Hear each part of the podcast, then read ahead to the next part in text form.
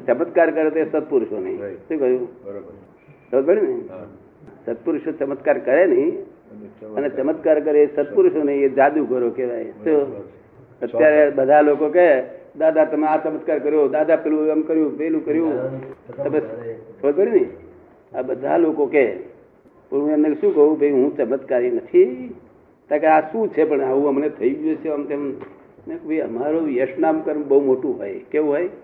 યશનામ નામ હા યશ નામ કર્મ એટલે બધા હાથ અડે ને તો કામ થઈ જાય પેલાનું. અને કેટલાક કામ કરે ધક્કો ખાય તો અપયશ હોય તો એને જશ જ ના મળે. એવું આપણે સમજાવી વાત પૂછું કહેવા માંગો છો તમને સમજાયું? એટલે અમારું યશનામ કર્મ હોય તેથી આ બધાને રાગે પડે અને સત્પુરુષોને યશ નામ કર્મ હોય છે.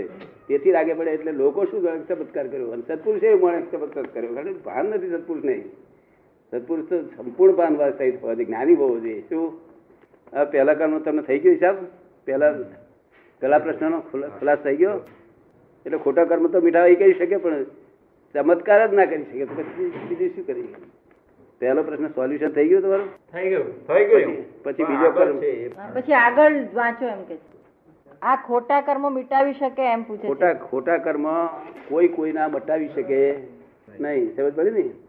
જ્ઞાની પુરુષ એકલા જ નાશ કરી શકે નાશ કરી શકે ને? સંત પુરુષો ને તાકાત નથી. સંત પુરુષની બધું નથી. સંત પુરુષને જ્ઞાની પુરુષમાં બે ફેર છું કે સંત પુરુષ તો જેની ચિત્તવૃત્તિઓની મલિનતા ઘણી ખરી ખલાસ થઈ ગયેલી હોય.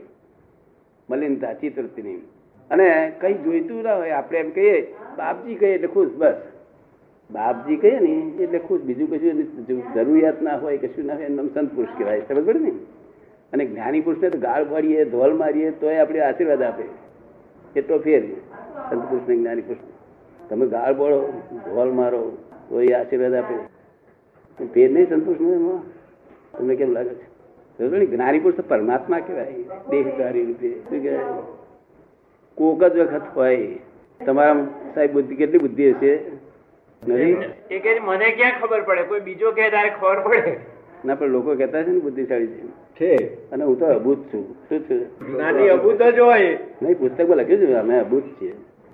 આ વર્લ્ડમાં હું એકલો જ અભૂત છું. કારણ કે બધા બુદ્ધિની રેસકોર્સમાં હોય અમે તો અભૂત હોઈએ નહીં અભૂત બિલકુલ અભૂત જ હોઈએ જ્ઞાની તો અભૂત જ હોય ને. નહીં જ્ઞાની એકલા જ અભૂત હોય. બીજા બધા સત્પુરુષો સત્પુરુષો અભૂત ના હોય. જ્ઞાની કહું છું જ્ઞાની એકલા જ અભૂત હોય. તો અમારે બુદ્ધિ ના હોય બિલકુલ. બુદ્ધિ તો નફો ખોટ બે જ દેખાડે. શું દેખાડે? નફો ખોટ. બુદ્ધિ કઈ આત્મા દેખાડે? નહીં આત્મા સમજી શકે ખરો. તો કોઈક સમજાવે તો બુદ્ધિ તેને તમને હેલ્પ કરે. પણ તમને આમ બહાર નીકળો કે નફો ખોટ દેખાડે અહીંયા આગળ આમ છે તે ધ્યાન ત્યાં એટલે ઇમોશનલ કરે. શું કરે? ઇમોશનલ ઇમોશનલ બધા થયેલા ઇમોશનલ ઘણી વાર. ઘણી વાર. હવે આ ગાડી ઇમોશનલ થાય શું થાય? મોશનમાં જાય છે ગાડી. તે ઇમોશનલ થાય શું થાય? એક્સિડન્ટ આવડ બી કેટલાય જીવ મરી જાય છે અને પછી એની જોખમદારી આપણે પાસે આવે એટલે અમારે ઇમોશન ના થાય? એટલે બુદ્ધિ જ હોય ને પછી ઇમોશન હોય ને. અમને તારે કે છે ભાઈ તમે શા આધારે બોલો છો? તારે કે અમારે ડિરેક્ટ જ્ઞાન હોય કેવું હોય? ડિરેક્ટ પ્રકાશ હોય કેવો? અને બુદ્ધિ એ ઇનડિરેક્ટ પ્રકાશ છે. એ કેવો છે? ઇનડિરેક્ટ પ્રકાશ. કેવો પ્રકાશ?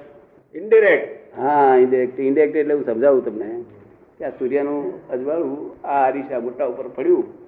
અને અરીસાનું રસોડામાં જાય અને રસોડામાં તમે કામ કરી શકો એ પ્રકાશ છે પણ એ બુદ્ધિ છે. શું છે? સમજ પડે ને?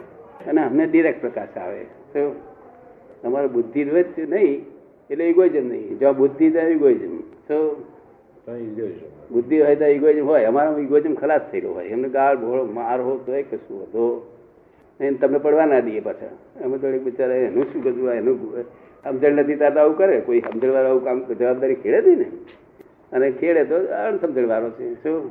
એટલે હવે તમને ખોટા કર્મ બેટાઈ છે કે ખુલાસો થઈ ગયો બધો?